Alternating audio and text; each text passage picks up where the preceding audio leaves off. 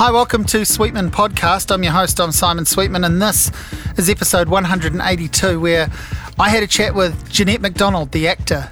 You know her, of course, everyone in New Zealand knows her as and from Lynn of Tawa, the creation, uh, which she talked about recently on the Funny As documentary. She doesn't really like talking about that. She sort of feels like it's a story that she has to keep repeating. So, of course, I asked her about it um, early on, got that out the way, and then we talked about her life and her acting. And uh, this was in the green room of Circa Theatre when she was, um, it was the first day of rehearsals for a play which comes out next week as you're listening to this at Circa called The Pink Hammer. So, we do preview that.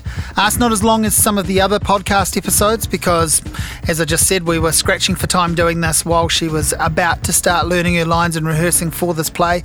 But I, I was amazed to get this opportunity. I was frankly nervous to talk to Ginette McDonald. I, I don't know her. I one day bumped into her on the um, beach walking my dog, and she was walking her dog, and we talked to each other the way people walking dogs do. I didn't.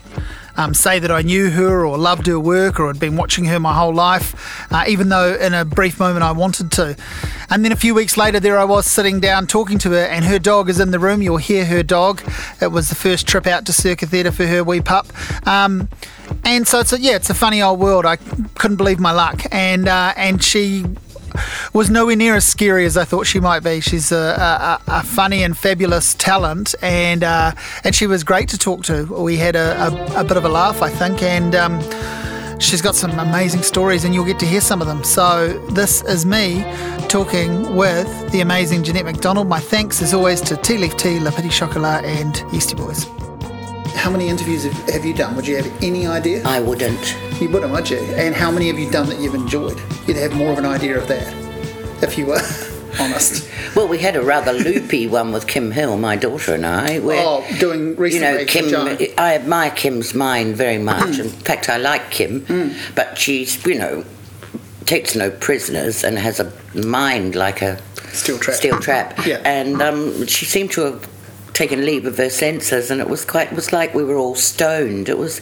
People texted me that it was the maddest interview they'd ever Wow, heard. That, okay. that was enjoyable. Yeah, yeah, I bet. I haven't heard that, but um, I have heard her in that in that territory, and she. I, I got interviewed by her once, and she almost went into that zone with me, and she certainly did as soon as we finished recording.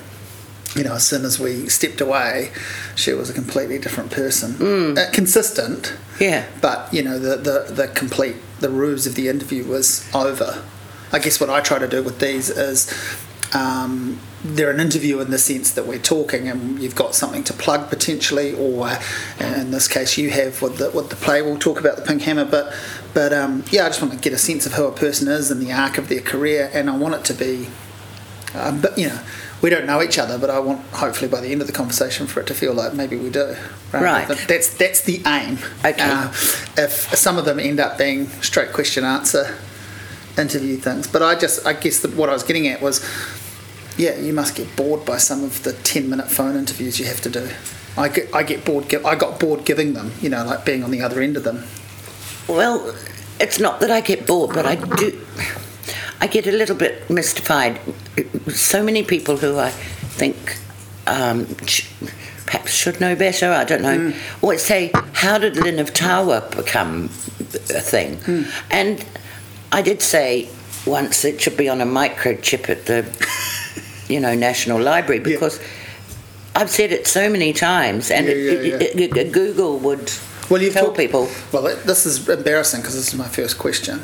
Uh, no, I'm, joking, but but you know you've recently talked about it for the the doco again, so that's the Oh, de- right, that's the definitive. Yeah. maybe that's going to be the Well, hopefully, I think that will finally put to rest this thing again from people who should know better.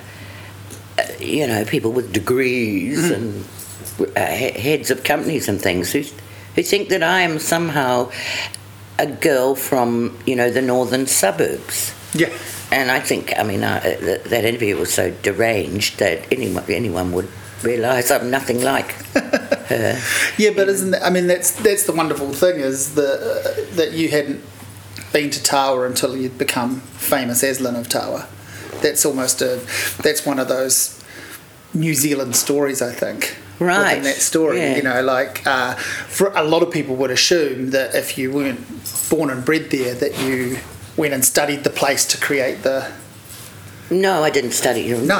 Um, hey, hey, Fifi, that, I think that's rat poison, whatever that is. So, Oh, yeah, it is. And there may well be a rat in there by the It might way be one of she's been. those humane trap things. Come here. Something's No, you don't want me. that, whatever it is. Come here. come here. Come up here. Fifi, come up here. Come on. Come on. Come on. Anyway, carry on. Uh, yeah, so well, well, let's. I mean, outside of people asking you that question, I'm wondering how much of a. I mean, it, it, it's a huge part of your legacy, but how much of a millstone has it felt like at various times? It's it's a milestone, but did it feel like a, a millstone? It- um, everybody always thinks they're capable of, um, you know, in whatever they choose to do, they're capable of better. And um, I, I, I always, in, in, the, in, the, in the first instance, set out to be a good, versatile actress. And to that end, I, you know, went to England very young and worked with good, versatile actors, and um, was disillusioned of any glamour there. And that was before Lynn of Tawa was fame, because the people well known, like I worked with, um, oi, dog, don't do that. So I lift it up? She won't remember, but I worked with um, Emma Thompson's mother, Phyllida Law, Oh, wow. at least three Yeah. times. Wow.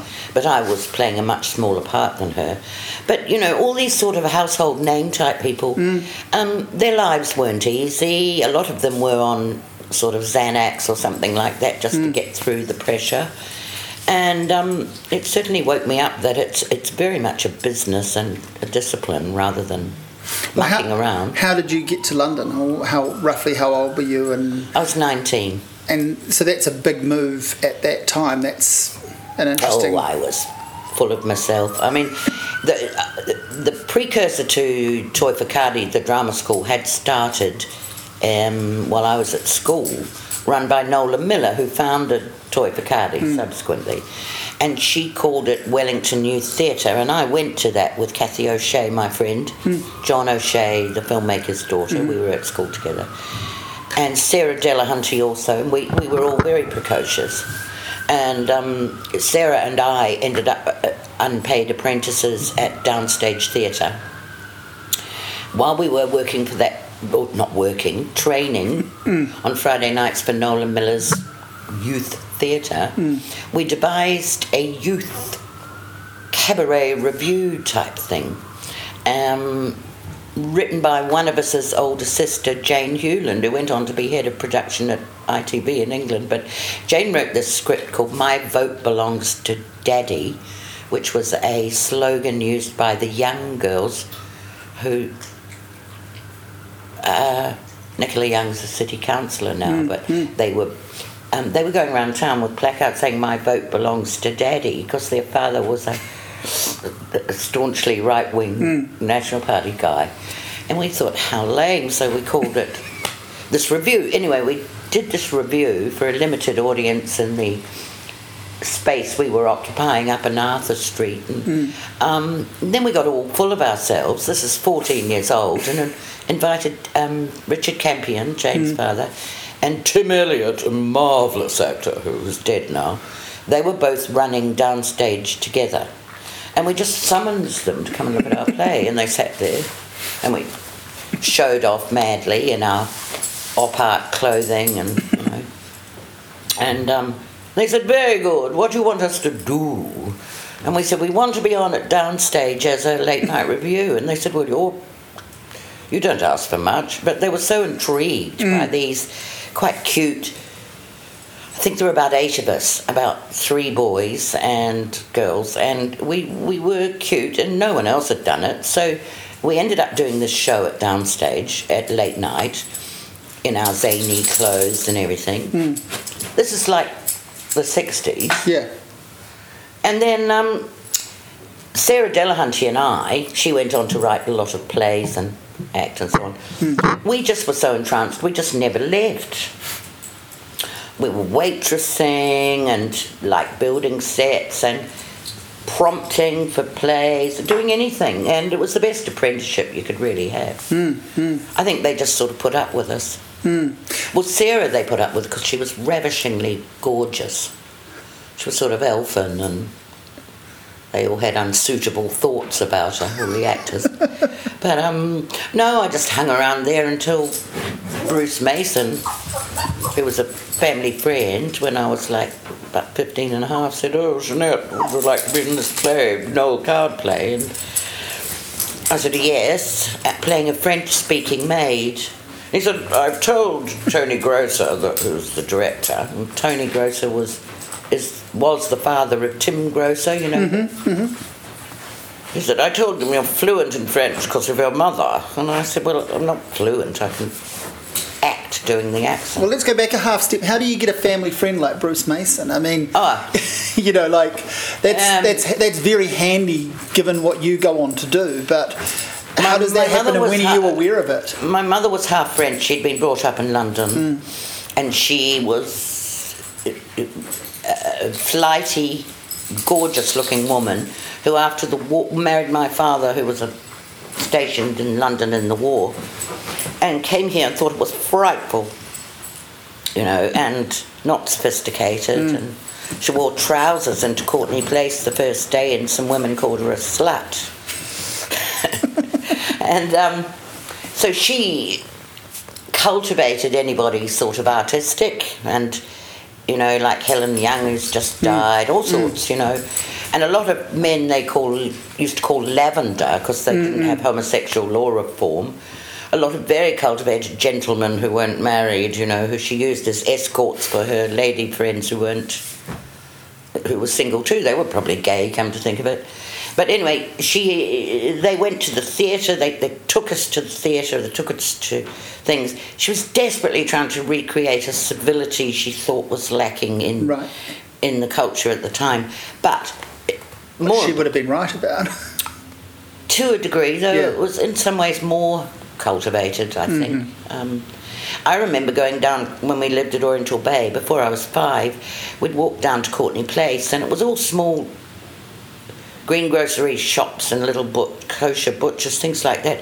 Huge um, immigrant post-war thing of um, Jewish people and people from Eastern Europe, and but the common currency was French, and I think the reason I speak French so appallingly, well, not in fact non-existently, is because I was even then trying to find a New Zealand identity, and it was just downright embarrassing to have one's mother gabbling away in French Yeah. Courtenay Place to other to old, you know, ancient old Lithuanian women and stuff. But Bru- Bruce Mason was married to Dr. Diana Mason, and my father was a doctor. So Right, yeah, yeah. they had prac- they were in practice together. Mm-hmm. They had diametrically opposed philosophies on everything. yeah. They they une- uneasily worked together for over forty years. but that's how we knew Bruce, and of course Bruce was important to my mother because she she quite rightly thought that he was a great force for good Yeah. in playwriting. I mean, he it, it seems outrageous and it, it, it seemed outrageous and daring at the time when he wrote the Pohutukawa Tree, hmm. which had Maori people in it. You know, I mean, it's Bruce was an affected man and quite vain. He wasn't actually at heart either of those things. He he had huge humanity and when he he had he was a good looking man and when he was ravaged by cancer of the face and jaw he still went out saying i look like a fucking gargoyle and i i was so touched i thought it's so much harder for someone who has been beautiful to you know have to go out like that but he did it with great dignity um, Anyway, yeah. So he, I'd known Bruce since I was born, really. Mm-hmm. So when did when did you recognise that he was who he was and uh, how that you know meant something to you? You know, you were taking steps to. Well, I didn't have a a moment like that because No. because I guess Well, that's why I'm asking because you wouldn't when it, when you grow up with. Well, I guess I mean my mother was just so obsessed with pretending we didn't live in New Zealand. Um, she she she made us do English things, and then we didn't. They didn't. I mean, this is not this is not a bad thing by any stretch, but this is. She was trying. She was so homesick. She'd she don't uh, she'd come from Chelsea and been quite sheltered, hmm. even though they'd had lived it through a war hmm. and was now surrounded by these people who she didn't care for. They didn't have Chinese restaurants. Once a week, she would make my father go in the Vauxhall Velox or whatever it was, with a large um, pressure cooker down to a, the Chinese restaurant Courtenay Place, fill it with chop suey or something, hmm. And then we all had to sit down because she had seven children by the end, none of which she really should have had, given her disposition. But we had, we were forced to eat with chopsticks because um, she just assumed we'd grow up sophisticated and be going to places where they used chopsticks, and she was damned if her children weren't going to, you know, be familiar. So it was an unusual um, upbringing. It, it made my identity as a teenager trying to struggle with my where I belonged identity um, twice as hard because I honestly thought I don't belong here. I shall go. Is that why you went to acting? Do you think so you could put on other masks and clothes and try out different things? I went into acting like just I would say eighty percent of people. I felt I didn't belong either in New Zealand or frankly anywhere. I went to a school where I thought they were all laughing at me. It was I was made aware that I was different and peculiar, and I I, I don't know what they meant by that, but I thought I was being bullied. I felt very miserable and alone. And when Kathy O'Shea uh, joined the school in, I think, the third form, she was miserable too. John O'Shea's daughter. She felt much the same. She said shyly, I go to drama school with Nola Miller on Friday. Would you like to come? I said, I've always wanted to be an actress. That was the first. I remember thinking, that's not true. But anyway, I had to go there and instantly found a peer group, know, like minded, precocious, Your people. precocious people, little fam- family sort of thing. And uh, A club. Mm. It was it was good. I mean, it took a while to realise that professionalism is um, the ability to earn a living at this sort of thing, and and do it however you're feeling. You know, regardless of circumstance, get on and do it. Well, this is, I mean, one thing I'm interested with any actor I talk to, and, and, and certainly with you, because, you know, because of my age, my introduction to to you is Lynn of Tawa, and it's Lynn of Tawa in the context of being a kid watching Billy T. James, McPhail and Gadsby, um, the variety shows, the end of Tui Teka, all of that sort of stuff that was happening in New Zealand. Um, obviously, you're good. Then, when do you know that you're good, though? Like, when do you, you know, when do you go, I can do this. Money's going to come. Um, people are interested. I'm going to get gigs. You know, when does that sort of thing kick in for you? Can you I pinpoint don't it? think. I don't think. I don't think there's any arrogance in knowing you're good. It's like a cabinet maker uh, has got has got a, a craftsmanship and a and an instinctive flair for being a very good cabinet maker. Does not make that cabinet maker vain. Mm-hmm. I thought from quite a young age. Well, I, I work backwards. My daughter, who was a ball of insecurities from a broken home and all that, you know, mm-hmm. she suddenly said she wanted to be an actress, and I thought, no, dear, Did you God, no. Yeah. So she was still at school. I can't remember how old, 15 or 16. And a very, very good female performer, New Zealand, was doing a show at Downstage which involved her doing at least 22 different personas. Mm-hmm. Now, all the publicity had been that, that, that this was some sort of wunderkind girl and woman girl. So I said to my daughter, I have actually bought tickets, which I don't often do, because cadge Yeah. comps. Um, I am dragging you to this because if you really, really want to be an actress, here's someone who I believe is, you know, very superior at it. And I thought it might put her off. And she wasn't a vain girl. I don't think she is now, even though she's enjoying, you know, um, success. She's in the pop up globe. We go to the show. It was quite good. It wasn't as good as I sort of thought, but it was, you know, very accomplished. But and as we left, this daughter of mine, who never showed off, I said, So, what do you think of that? Enjoy that? And she said, Yes. But I think, given the right circumstances, be I better." could be better. and I said, I'm so proud of you. Yeah. Because I'd worried that she was perhaps a little in, too insecure. But, but I thought if she's determined to do it and that's how she believes, Hmm. then she, she is. She can and she will. It's the right thing. Yeah. Yeah, it's the right thing for her to say. And back to me, when, when, when Yeah, what was your version of that? well, a group, a group of us, 14 or 15 year olds, all went to the Roxy Cinema in downtown. It's not there anymore. We would see Glenda Jackson writhing around in the nude, not an attractive sight, in, um, in that Ken Russell movie about Tchaikovsky. oh, yeah, yeah, yeah. Ever seen that? I have, yeah, yeah. And Glenda was quite mannered anyway. I mean, you know, hmm. uh, in my view. Hmm.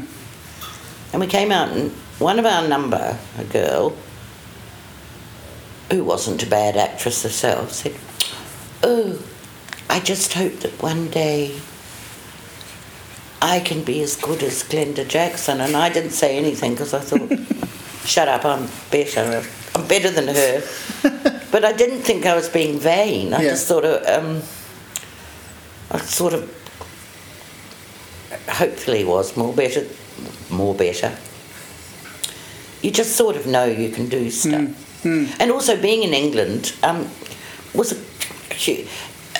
because there wasn't a drama school, there weren't yearly influxes of massive talent hmm. like there are now. I mean, hmm, you've hmm. got these triple, quadruple threats of people who can dance like Zizi Jeanmaire, sing, do comedy, act, uh, you know, and, And possibly write and produce it as well. yeah, yeah, and then own a vineyard at the same time. I mean, you know, I can only do one thing. I mean, I, I'm, I'm, I know my place, but I knew it quite early because I knew, while I knew I was good, I went, and everyone was telling me, oh, you're marvellous at 18 and 19. And I said, yes, I'm going to England, they'll recognise my talent.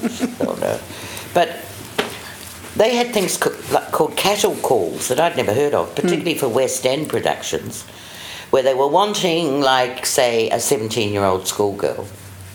And you'd go along and you'd find, like, literally 32 girls who all looked much the same and who were all good. But I was always getting, they'd go, the girl in blue, step forward. And, you know, and I go, it's me, of course it's me, I'm marvellous. And you get these callbacks and callbacks. But in almost every instance, my life in England was both a, um, what do you call it? A, having a senior moment, a confirmation that I was worth something and not. Because they would whittle it down to the last two, the bit between me and some other girl, and the other girl would always get it. And used to think, what's happening? I don't think it helped that I'd say, not bad for a girl from New Zealand. I said it every time. Someone said, why do you keep saying that? It's very off putting to them. That's the um, insecurity complex that New Zealanders had at that time, isn't it? Of you've already achieved more than a lot of New Zealanders by getting there, like getting to that place. So your little defence mechanism is to say, well, Well, I wanted to go, no, no, no, no, I fooled you because, you know, I'm doing an RP voice, Yeah. doing an audition, la, la, la, la. And so they go, we're thinking of you. Well, yes, well, I'm from New Zealand and get, get fooled you. And, but it never had the effect I wanted. they were always furious. I, um, I was up for the lead, uh, not the lead, but there were six leads. There was a TV series called Angels about young student nurses. It was quite groundbreaking at the time, and it ran for many seasons. I had so many auditions for that, for the plain one with glasses, that the last time I went out there, I was um, having Christmas drinks in the office with the head of production and the producer. And um, I thought, I'm in here. And then I said, not bad for a girl from New Zealand. And then I got a call after that from very nice producer. He said, listen, I, you know what work, work's like in England for young actresses. And you and Claire, somebody, you were so good, and we were going to have you, but we cannot, in all conscience, have a New Zealander in that role of an English girl when there's so. So no. Wow. And I thought, you, Ginette, you're just an idiot. But um,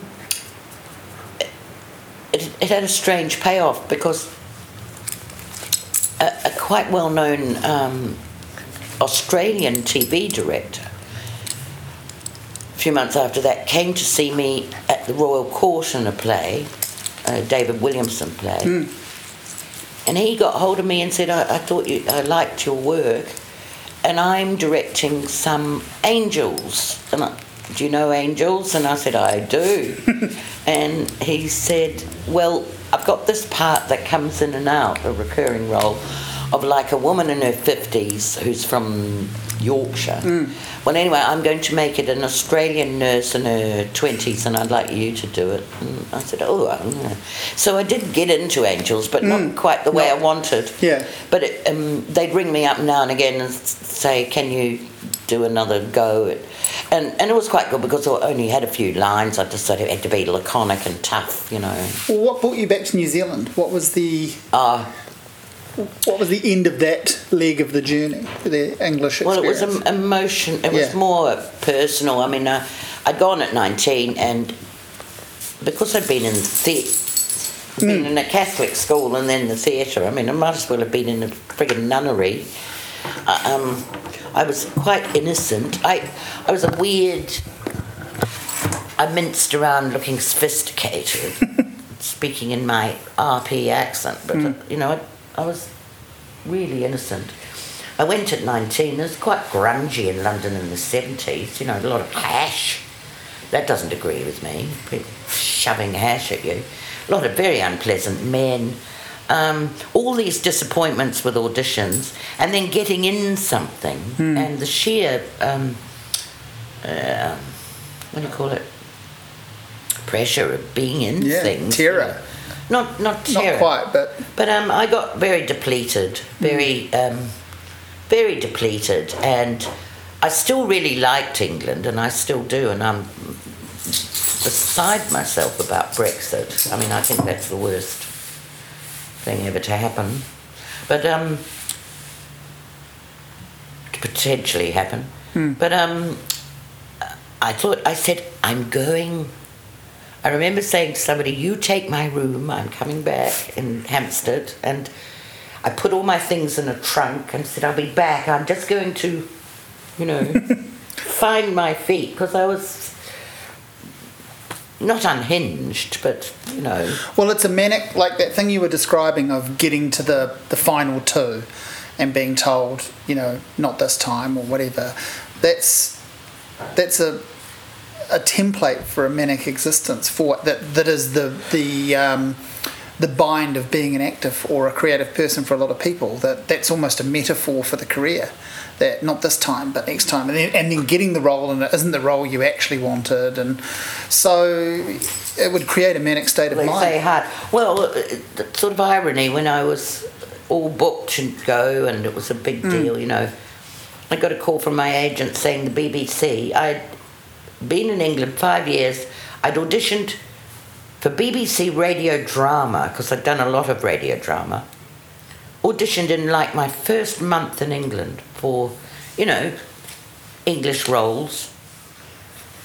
And the week I was leaving, five years later, have never heard from them again. Um, my agent rang and said, "There's a lead. The BBC want you to come and do this lead on the radio in the BBC." And I said, "Well, I'm sorry, I'm off." It took them five years.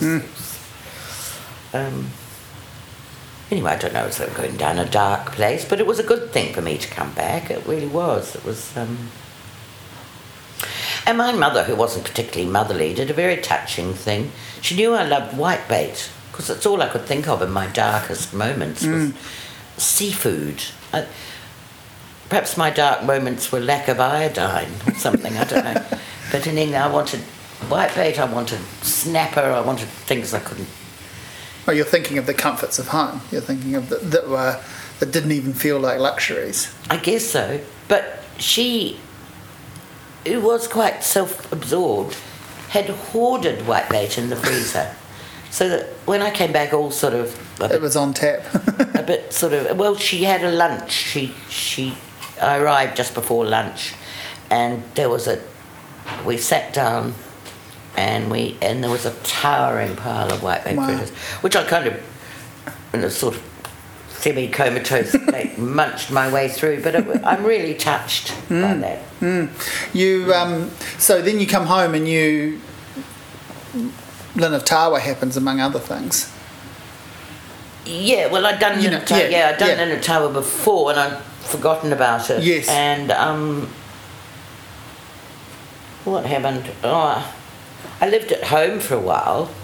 Um, well, you see, I was only twenty-four when I came back. Hmm, So, I felt about. I felt very well weary. I felt about eighty, but I lived there, and then I said I was going off to flat at Oriental Bay. My mother looked like I'd stabbed her in the heart. well, she was enjoying having me there. Yeah. And somewhere in that first year, oh no, that was quite soon, I watched Close to Home on telly. And like my mother had done 30 odd years before, someone said, Oh, you'll be in Close to Home before you. I said, I don't think so. I thought, Oh, how ghastly. well, it did seem rather rough and ready, you know, to my British sensibilities. Anyway, they asked me to go out and um, a guy called Ross Jennings, who's now sadly dead, who I'd known in television before I went, um, had become head of drama, I think, or head of something. And he said, Do you want, we would like you to be in close to home playing a 38 year old, like this is me, but getting on for 25, 38 year old nymphomaniac housewife from Te Puke with a 15 year old daughter. I said, Oh. Well, anyway, I, I, I thought about it, but anyway, I did it, and it was great fun. I mean, I was playing this sultry, slappery woman, and um, and it was during that time because I was out at Avalon all the time. It was like literally, if you could open your mouth and talk, you were considered talent. Like for those, there was a lunchtime show called Good Day, and one day they said to me, "Oh, can you come in here? Uh, we're having an impromptu judging of a music thing live on air. Can you come and be one of the judges?" I said, "I don't know anything about music, but anyway, go in there and sort of talk." So they kept asking me to do things which I I didn't quite realise the impl- now I'd be thinking, ooh, marketing, branding, you know. And then they said, "Can you come tomorrow and do this? Um, we're doing a spoof celebrity roast of Judith Fyfe, who was the presenter. Can you um, be her school chum, old school chum?" And I rang my brother Michael McDonald, and I said, "Michael, I don't know what, because he's sort of my confidant and you know partner in crime. I don't know what to do. How do I approach this?" And he said, "Be Lynn of Tawa." I said, "I can't be Lynn of Tawa. I'm too old now." And I was like 26 of 5. He said, "I'll get on with it and I'll write you something." And he literally, because there wasn't an email or fax, he rang me back and I was scribbling this script down and went on TV and did it. With the script. Yeah, well, Yeah, well, with the notes. Yeah, yeah, yeah, yeah. And uh, the Bill Clinton glance, he's Yes. a master at it. And um, and it was Malcolm Kemp who was very important in the entertainment department.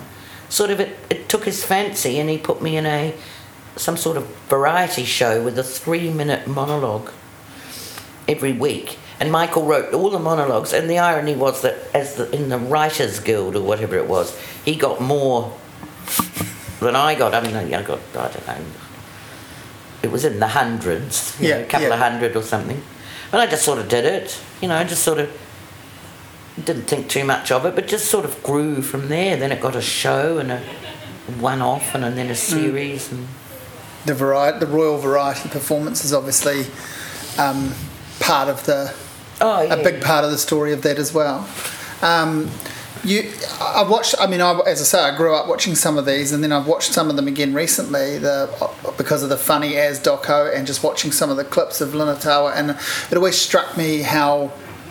Um, you, you're sort of, you've sort of already explained this, but how they were writing exercises as well as you know there were monologues. Like there was a craft to how they were written, and then you brought the character alive. It wasn't that Yeah, no, it wasn't my- that you were indulging a natural comedian, you know, comedy streak and going no, no, riffing no, on that. no, they no, were written perfor- they were written performances for an actor.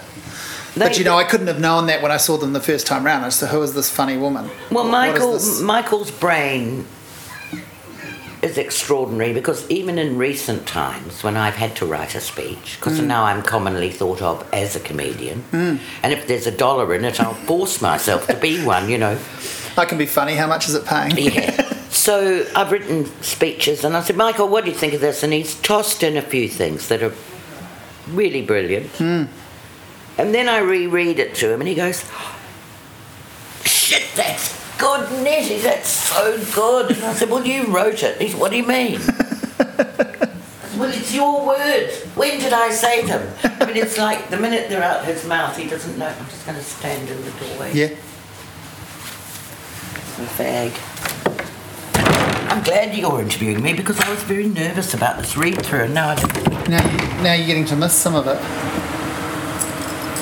Um, well, it's just uh, you know what I realised when I went and watched some of those clips again is, and I mean, I guess this is what any actor is trying to do. But whether you do comedy or drama, for you, it's about the creation of a character and, and becoming that character and, and putting the character across. You know, I'm not big on analysis about it. I think it sort of takes it's not your away job. the magic. It's not your job to be right. Like,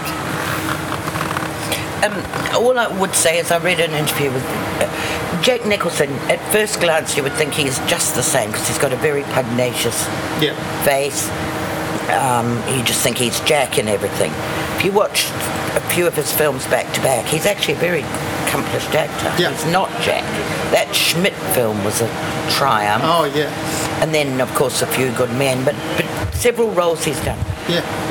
I thought, actually, Jack, you're quite something. And then I saw, an, I read an interview with him, and he said, oh, you know, people talk a lot of crap about how they approach a role and method and all this. He just, he said, I just, I just read the part and think, how would I be Jack if I was this person? Hmm. And I thought, well, actually, that's the nearest to it. I can explain how I approach things. Hmm, hmm. How would I be if I were this person? Simple as that. You did the play with, with your daughter a couple. You're still doing it every now and then. The the I guess the um, Tom Scott play about his mother Joan. Joan, yeah. And you know, you I think I stayed on after it um, happened at Circa one of the nights where they do the kind of Q and A afterwards, and you were talking about how you knew the real Joan. You knew Tom's mother.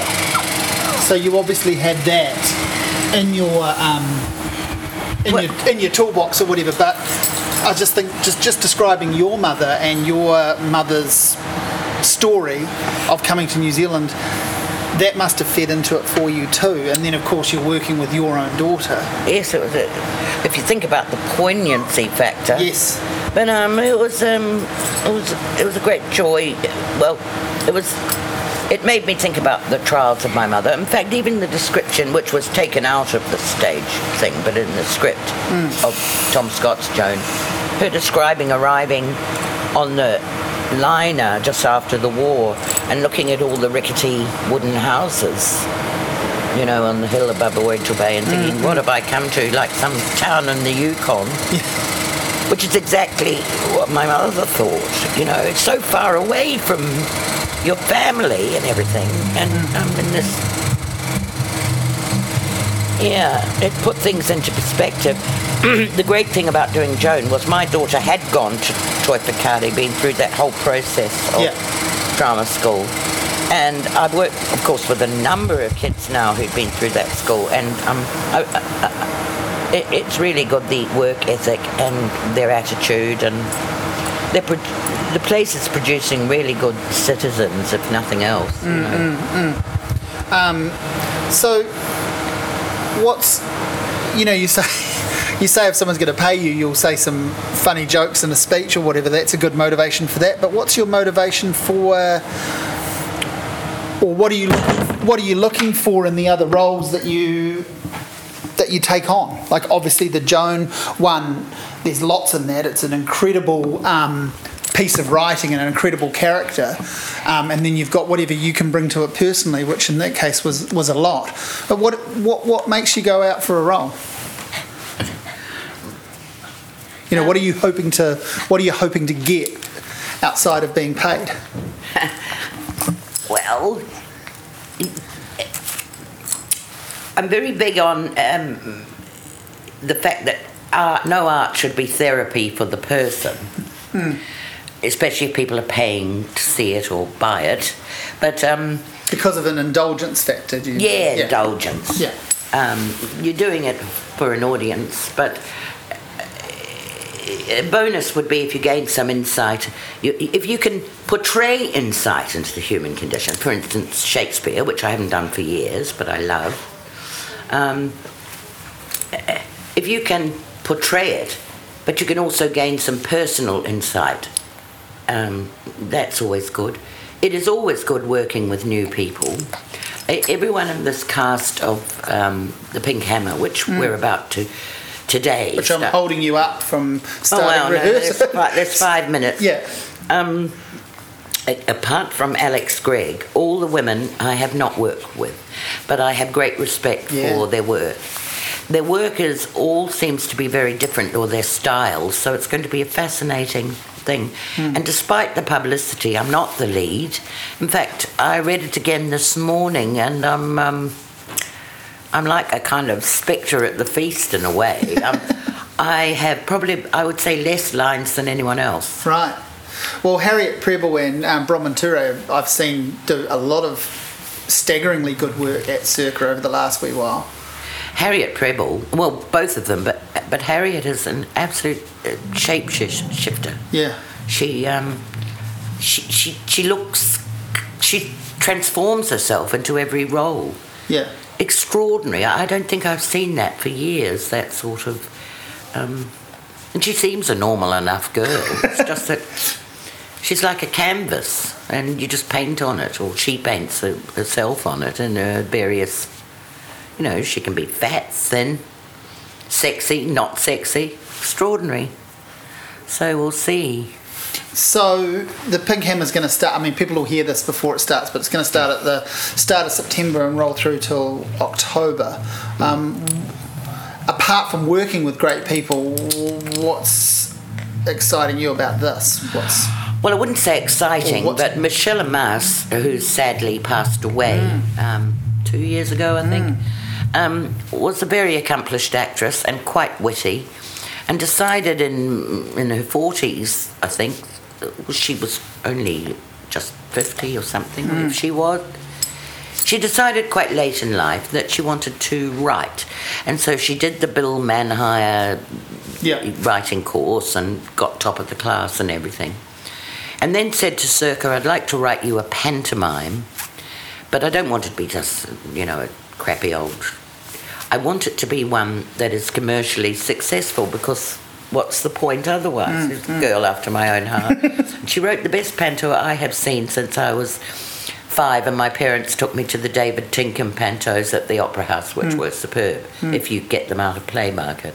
It was wonderful because it was the perfect balance of sophisticated, filthy humour for adults Hmm.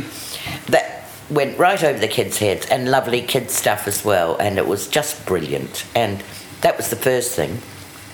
I'm not sure what else she wrote. I mean, she wrote books of poetry and Yeah, things. yeah. But this Pink Hammer, she already knew she wasn't very well when she wrote it.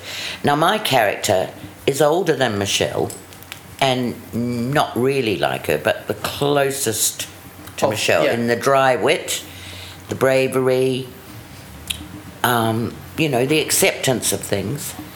I had not worked with Michelle at all in all the years until um, just before she died. We did a, a sort of kids' play here, and it was a great joy. She wasn't well, but you wouldn't have known on stage. And um, before that, I wouldn't have felt like worthy, which is a stupid, emotive word, but I, I wouldn't have, because Michelle used to look at me with a sort of beady, suspicious look. I thought, oh, I don't know, not altogether sure we'd get on, but in this um, in this thing, it was a it was a joy. She was battling, and she'd at lunchtime make up her potions and a one of those bullet things, and Yeah. I said, oh, that crap's not doing you any good. Why don't you have a piece of chocolate? And she'd say, don't speak to a dying woman like that. And I'd say, that's getting lame, that dying stuff, you know. And it was all, it sounds dreadful now, but it, it, was, um, uh, uh, we, we enjoyed working together, I Yeah. think I can say Yeah. with some confidence. And so it's, it's uh, again, an overused word, but it is an honour to be in this. Well, it's a tri- yeah, it becomes a tribute to her to perform perform the work now. And it's quite moving, this play, because it has a sad ending, but not one that you would expect. It's a perfect balance, uh, um, as one would expect from someone with the philosophy she had on the panto, of getting an audience in of a wider demographic spectrum as possible. There's something for butch, unreconstructed men. Hmm. There's something for women there's a little dig at female empowerment, and then there's sort of life and death issues. And and she all she's done is created a workshop in Johnsonville where poor women turn up to learn how to do woodwork. But like everyone on the planet, they've all got some issue. Yeah. They don't. Well, it, it's like a version of you finding yourself at the acting classes or and finding people like you. Yeah, except they're not alike and Yeah. they, they don't necessarily get on. But over the weeks, they acknowledge each other's frailties and they become a little unit, Yeah, a little club. which tends to happen, you know, everywhere, even dog walking. Yeah. You, know, you cluster in little groups. um, so it's great. I think people will really like it because it's commercial, Yeah. which people think is a dirty word. Yeah, yeah. But it's a a necessity for a place like this, isn't it? Circa seems to be doing um, a good job of pulling in people with a good range of works over the well always, but over the last few years, I think they're trying to strike that balance of pushing the envelope, but also bringing people in. I mean, what did you think of Burn Her? You're a poli- you're a you're a political fiend. you love politics. I don't- You're- I you, don't- you hate politics. I do You're not love politics. I'm not a political fiend. I'm I'm You're I'm part of the resistance. Yeah. Um, fighting against this stinking, spreading scourge of unevolved right wing thought that's Hmm. Has its nucleus in I don't know where. I mean, obviously, there's certainly some- has its poster child in Donald Trump. yeah, poster trial. I, I find for my own sanity, I don't actually Actively follow. talk about. No, yeah. I, I do actively follow. That's the trouble. Because I've become this sort of online warrior to an audience of about two. um, in real life, I very, I um, yeah. I don't, I avoid talking about it. Okay. Well, the question is, what did you think of Burn Her? So that way you can talk Oh, about politics. That, that way you can talk about politics without talking about politics. I You're thought Burn Her was great. I Yeah, I just I saw you at the opening night and I, th- I loved it. I, very sophisticated piece of writing from an extraordinary young man, and Mm. Yeah. I, um, he's someone who obviously has um, has the knowledge of the age, ages and was born like that, and uh, it was very good. And it, it, there was a character in there that was, I thought was monstrous, but we all know people like that, and yes. the whole politics thing. And I think that Well, in a funny kind of way, almost every character in it is monstrous. I suppose so. You know, or they're all flawed, aren't they? They're all Yeah. they're all unlikable on No some biting, level. no biting. She's all right. She's just. But I- I you don't want her discourage it. Yeah. Okay. She's not. She's a nice dog. She's all right. She's behaving. Simon, I'm You need to go. I do because I, it's now five minutes late. Okay. Is that we got enough? Yeah, man, we've had a good chat. Is there anything that you wished you'd got to talk about, or I should have No, brought up? That no. Um, I haven't you- bugged you too much. no, not at all. Not at all. If you do, you want to ring me if you need any more info. Yeah, well, I can do that. Yeah, I'll turn this off, I've got a- and um, you can. I've got a card. These very optimistic cards I had done twenty years ago when I left television. A very big notary. Is that the right? Yeah. there Oh, well, I need one of these just for you know. Um, Yeah, look at that. but um, Fantastic. Yeah, no, hey, look, it was a great pleasure to meet you and to and to and to get to know a bit about you and uh, and, Oh, well, and to have this chat. And I'm looking forward to seeing the Pink Hammer.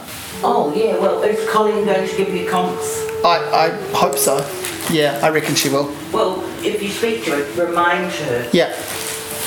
Will do. Hey, thanks heaps. You'll remember me when the west wind moves among the fields of barley. You can tell the sun in his jealous sky when we walked in fields of gold.